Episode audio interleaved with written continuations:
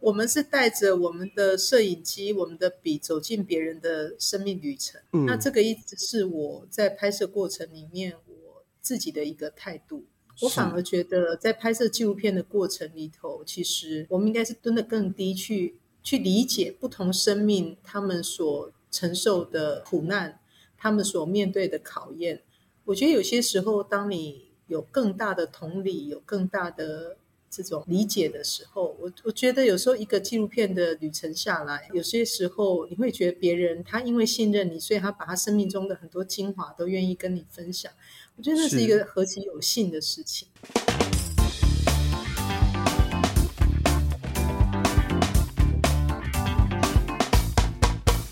Hello，这里是艺术家的 ESP，拥抱你的超感应力。大家这周过得好吗？我是肉桂犬。我们常常挂在嘴边说啊，台湾最美的风景是人。我想要跟你们说，我找到了，而且我不仅找到了这个最美的人物风景。我前一阵子呢，去看了一部台湾的纪录片的试片，这部纪录片叫做《南方寂寞铁道》，它是由纪录片导演萧菊珍花了近六年的时间，用他的摄影机记录，而且见证了我们台铁南回铁路从传统的单轨铁路退役转型。然后转成铁路电气化的通车过程。我自己看完，我很喜欢这部纪录片，而且我有好多很好奇的事情想要问问导演。很荣幸呢，我们也真的邀请到了肖菊珍导演来跟我们分享他拍摄这部纪录片的故事点滴。那这一集我们会尝试用不一样的方式来呈现访谈，希望你会喜欢哦。OK，在我自己的记忆当中啊，我的阿公阿嬷、爷爷奶奶他们其实就分别住在花莲跟台东，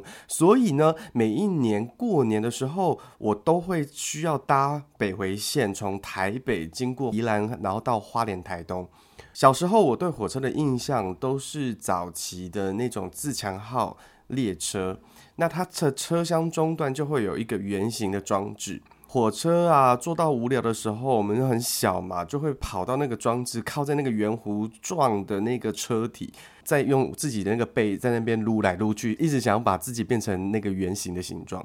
那对我来说，火车的味道其实就是过年的味道。对小时候的我来说，搭火车就是一趟非常神奇的旅行。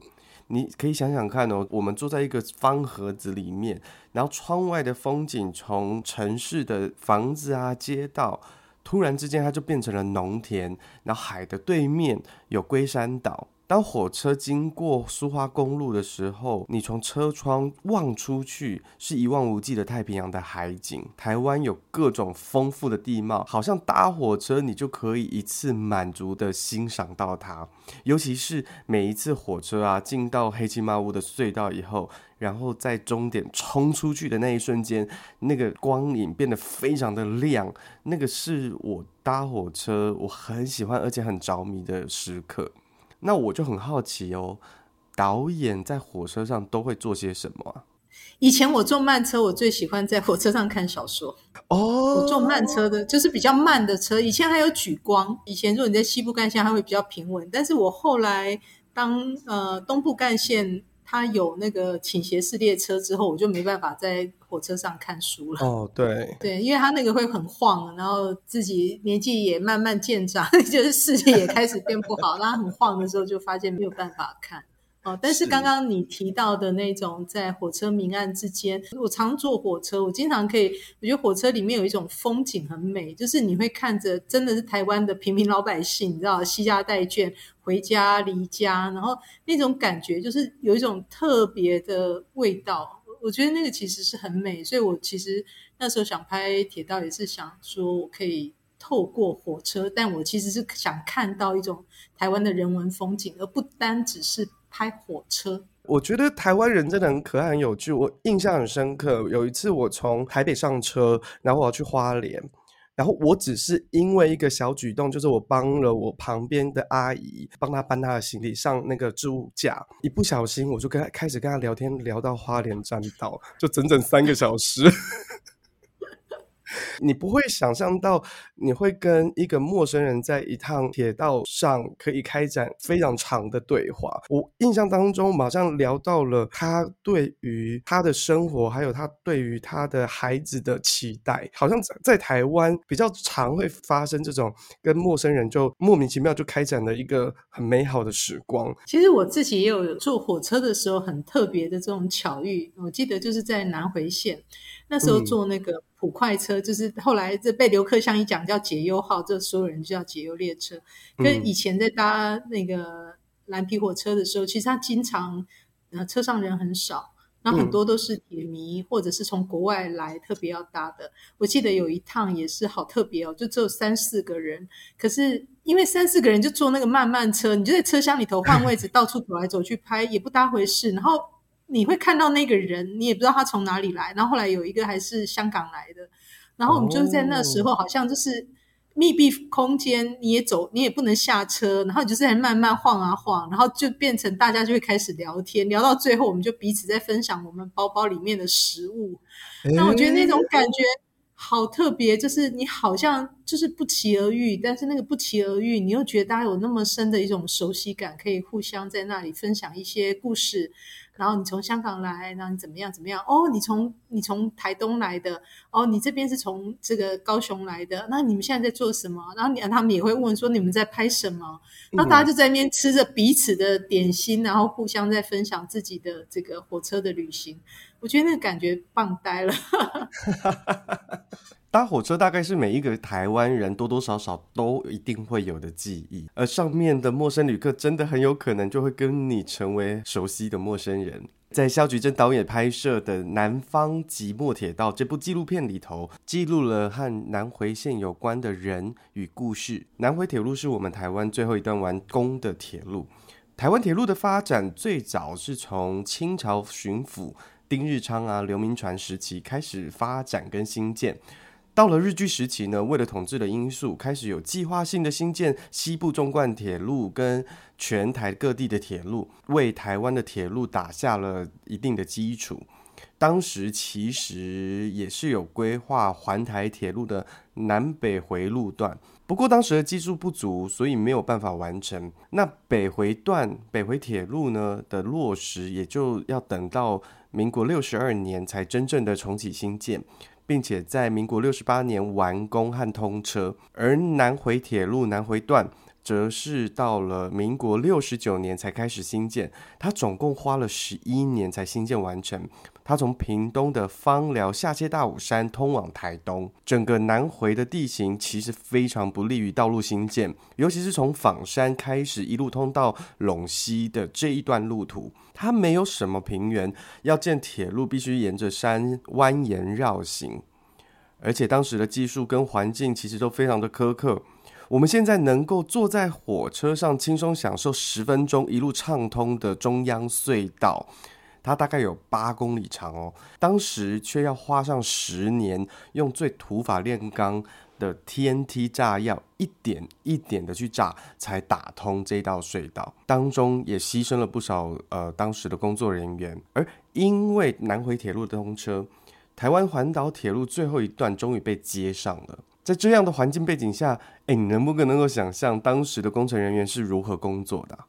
而铁路除了我们很熟悉的站务人员呐、列车长之外，在它的背后还有多少人在成就我们坐一趟火车这一段时间呢？无论是火车员、列车长、工程队、维修队，甚至是当年规划设计新建工程的设计师，他们都在这一部纪录片一一现身。我很好奇，是怎么样的机缘会让导演开始记录这一段南回铁道的故事？呃，其实那个时候大概。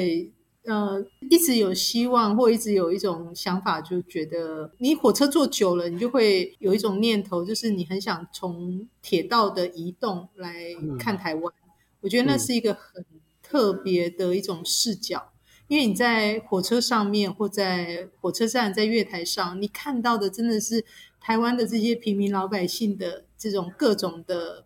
喜怒哀乐，各种的人生百态，你大概都可以在这边看到。然后火车在走，轨道在走，哎，轨道的这个路径，你又可以看到那种城镇的变化，然后这种城市乡村，然后这些周遭的地景，然后农作物的变化，我觉得那个真的是一件很。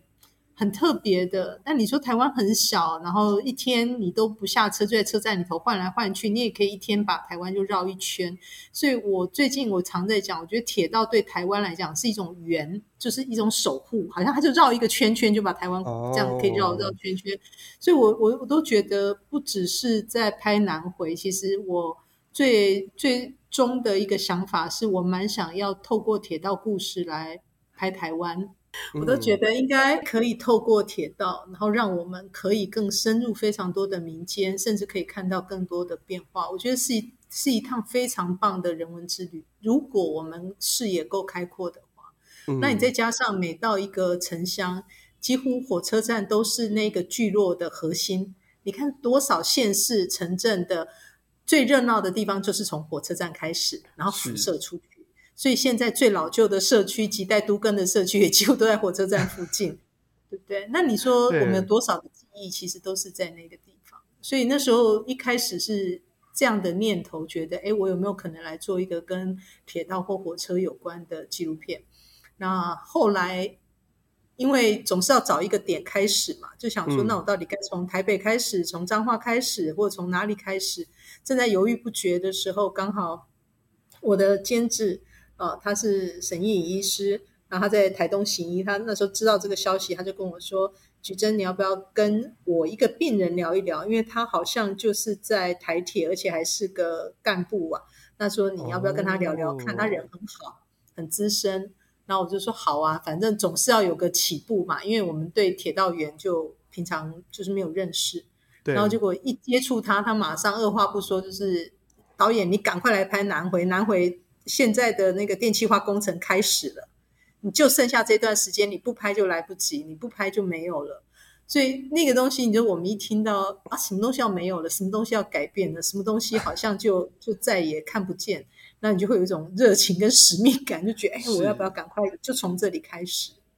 因为他的这个话，因为他带我走了一趟南回，于是我就决定我要拍，但是。呃，过程中我只要遇到有不懂的铁道知识，我遇到有不懂的问题，我其实就是一直把它当成像大哥一样的这个，就是来来询问他或来学。但是很可惜，就是在今年哦，就是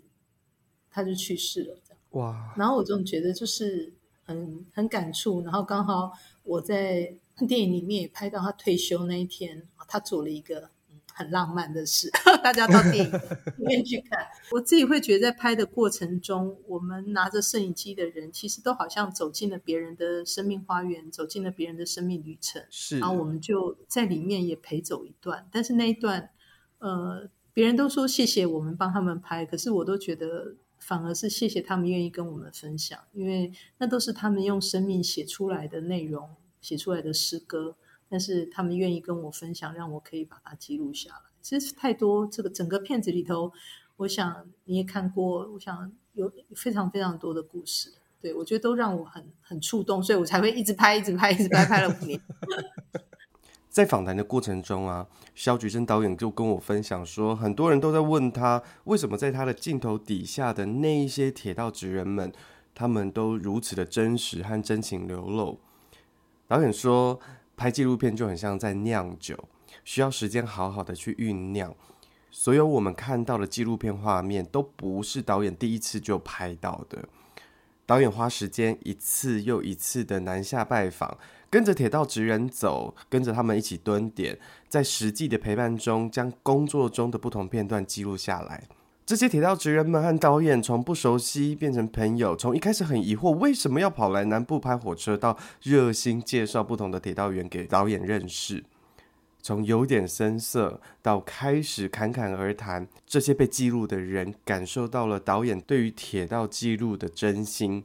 像是在火车的车头，其实空间它非常的小哦。每一次的行驶任务可能是两个小时，甚至到六个小时，导演就扛着自己的摄影机，跟着站在后面记录所有的一切。他也实际的体会到了列车员在前线执行任务的感受。导演跟受访者彼此的信任感，从一次次的造访，人跟人之间真实的交流互动。我觉得这是纪录片导演在面对自己关怀的人事物的时候，非常美的一种能量流动。在整个纪录片当中，我看见的是一位纪录片导演透过他的镜头，记录了一群在不同的岗位坚守的铁道职人们，他们如何面对自己的工作，而这份工作肯定是需要对火车有很大的热情，才能够克服各种的压力和困难。你们可以想想看哦，如果你是一名列车长，或是驾驶火车的列车员，每一次出任务的时候，你就是得要身负几百条的人命，你的使命就是将这群旅客安全的载至目的地。如果你是轨道维护的工程队，通常你的工作时间就会是在没有火车行驶的半夜，抢时间去维修维护铁道。如果有任何的公安意外，白天也得随时去待命去抢修。我自己在看到这些铁道员现身，举重若轻的说着自己的故事的时候，我真的感受到什么叫做一个人面对自己职业的光荣跟骄傲。导演蹲点六年，他自己又在这些铁道职员身上看见了什么样的精神呢？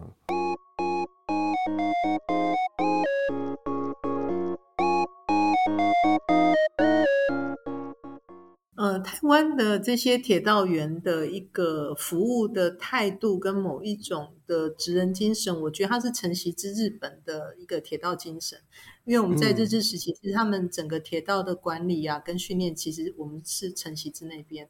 所以他们有一种，好像你穿上的那个制服，你就得要守护乘客这件事情，所以他们会把这种东西放在第一优先，所以你就会在片子里面也会看到，我们也拍到一些铁路的家属，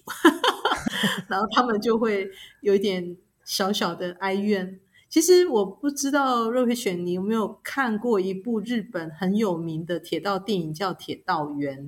就高仓健主演的那部电影。因为我之前就看过那部片，而且我很喜欢，就一个一人站长，然后就守着一个小车站，然后不管天气如何，大雪、晴天什么，他就是要守着那个站，然后到他的妻子、女儿都对他不谅解。我在拍台湾的南回线上这些铁道员的时候，我接触他们的家人。我竟然都会听到同样的故事，然后我我还曾经跟我的工作人员、跟我的摄影师说：“好怪哦，这些对话、这些这些访问讲出来的话，怎么都跟那个高仓健那个电影里面的台词几乎都一样，好特别。”然后后来才发现，其实这真的是一个整个生态，就是然后他们会优先，因为他们觉得他们服务的是旅客，然后他们做的是公共运输的一个。一个一个一个职务，所以那个部分必须要守护大家。所以我很喜欢我在我拍摄的呃司机员里面有一位，他有提到，他说他们的工作就很像路上的摆渡人。是。那摆渡这个意思，当然有一个就是从甲地到乙地，就是把你运送过去。但是他在佛教语里面，其实有另外的一个意义，其实也是守护你到一个你要去的地方。所以当我听到的时候，我其实还蛮感动。我其实，在那个纪录片里面也看到了一个，就是他们都很清楚知道，他今天一发车一出去，他身上带领着的就是两三百条人命，所以他是怎么怎么把嗯。呃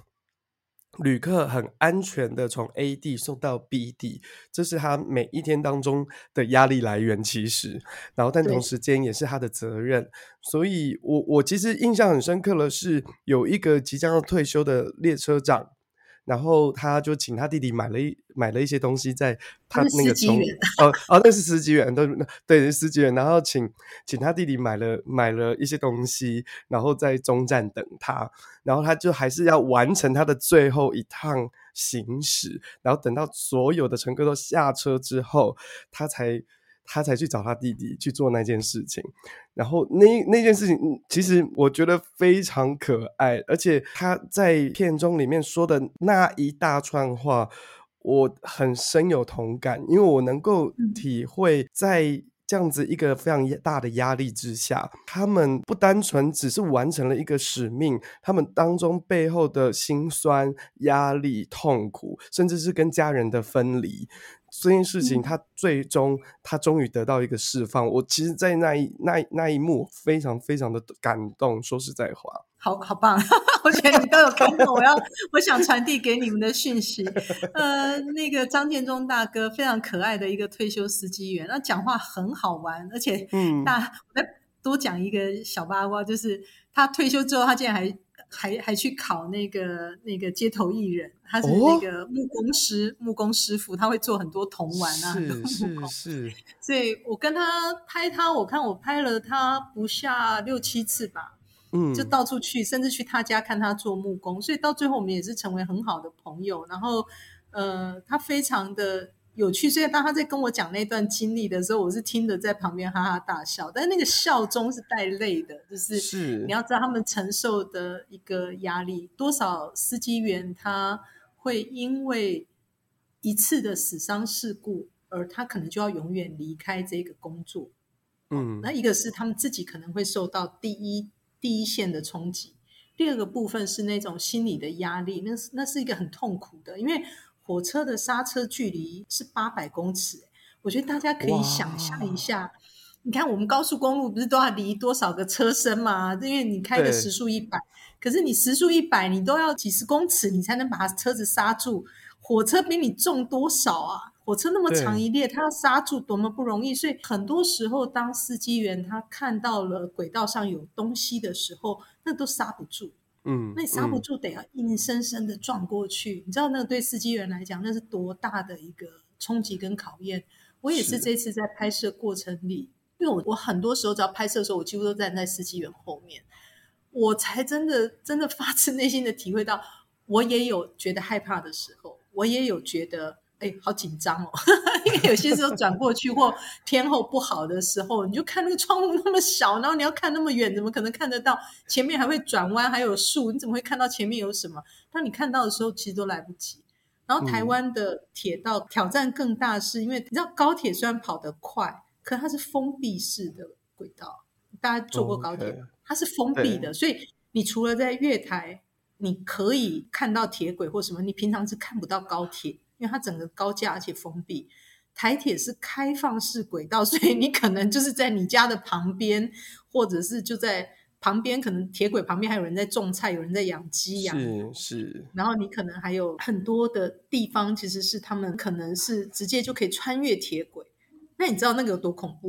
就觉得，所以像你常在花东线，不知道有没有看到有一些新闻，就会有什么火车撞到牛，对啊，会会会很长，其实。对，可是那个就是没办法，因为很多人养牛就放给他自己走，然后你等到火车看到牛，你要刹车也刹不住啊。对，所以这对他们来讲压力都非常非常的大。你更不要讲平交道，就是会有那些不遵守交通规则的人要硬闯平交道。然后你看那个，如果发发生类似这样的事情，然后台湾有几件很严重的平交道意外，几乎受伤阵亡的都是司机员。在这次访谈的对话过程当中，我也一直在思考一个问题：我们不管是做剧场创作，或是拍电影啊、拍影集啊，无论要说什么题材的故事，在这样子的创作媒介上，我们通常都会有一个很明确的剧本故事。那演员。会针对已经写好的剧本或是故事大纲去演绎角色在故事当中遇到的困难和他们如何克服。我们通常都是透过一个写好的故事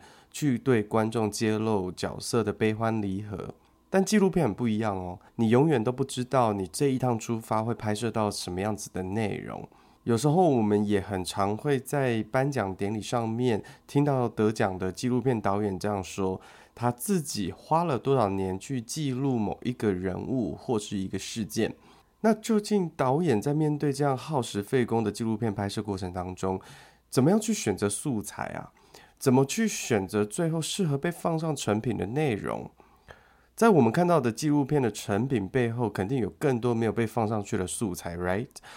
那导演这次也把这些拍摄的幕后，如何和铁道职人们的相遇，怎么找到片中那些非常珍贵的文史资料，这样的历程故事，他写成了一本书，叫做《南方寂寞铁道：我们在时光列车上相遇》。如果你开始好奇纪录片拍摄到底是怎么样的一回事，或者你也想要试试看用影像来说故事，可以去戏院看完纪录片之后，来找这本书阅读看看哦。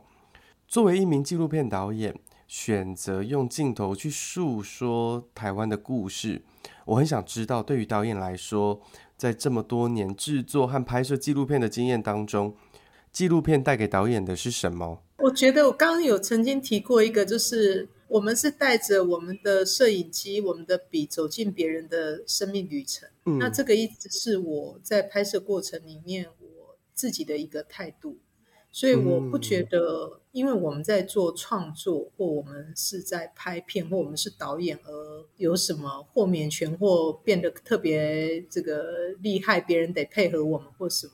我反而觉得，在拍摄纪录片的过程里头，其实我们应该是蹲得低，蹲得更低，去理解不同生命他们所承受的苦难，他们所面对的考验。我觉得有些时候，当你有更大的同理、有更大的理解的时候，我我觉得有时候一个纪录片的旅程下来，有时候我会觉得那比写一个 大论文收获还要更多。那有些时候你会觉得别人他因为信任你，所以他把他生命中的很多精华都愿意跟你分享。我觉得那是一个何其有幸的事情。对，那虽然创作过程是很孤单的，但是你就会觉得那个部分是收获很丰满。每个人都只可能过自己的一种嘛，因为我我我这一世我是萧菊珍，我就过着萧菊珍的这个身份。对，那你是肉桂犬，你就过着你的你的这样的一个身份设定。那我们要能够去理解或同理别人的生命处境，那是比较不容易。那可是偏偏我们透过纪录片的创作，嗯、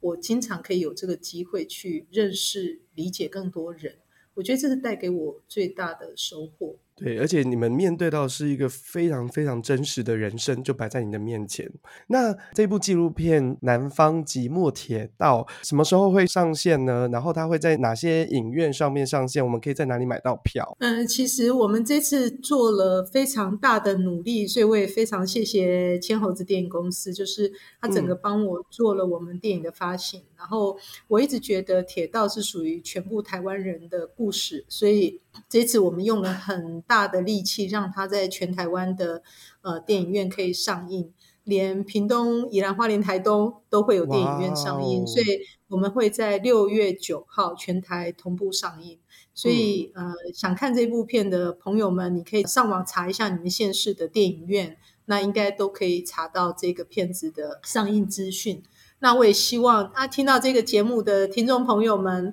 哎，可以一定要帮我们忙，一定要尽早在至少在前两周赶快去帮我们这个冲票房，而且最重要是看导演到底要跟你分享什么感动的故事，我觉得这个很重要，因为我们现在进到暑假档。好，就是马上六月中就是暑假档。Oh, okay. 那我们希望前两周大家都可以来看电影，然后让我们可以得到戏院的支持，愿意继续播我们的作品，我们就可以有机会让呃很多已经呃放暑假的年轻人还可以继续来认识台湾的铁道的故事，台湾的这些历史。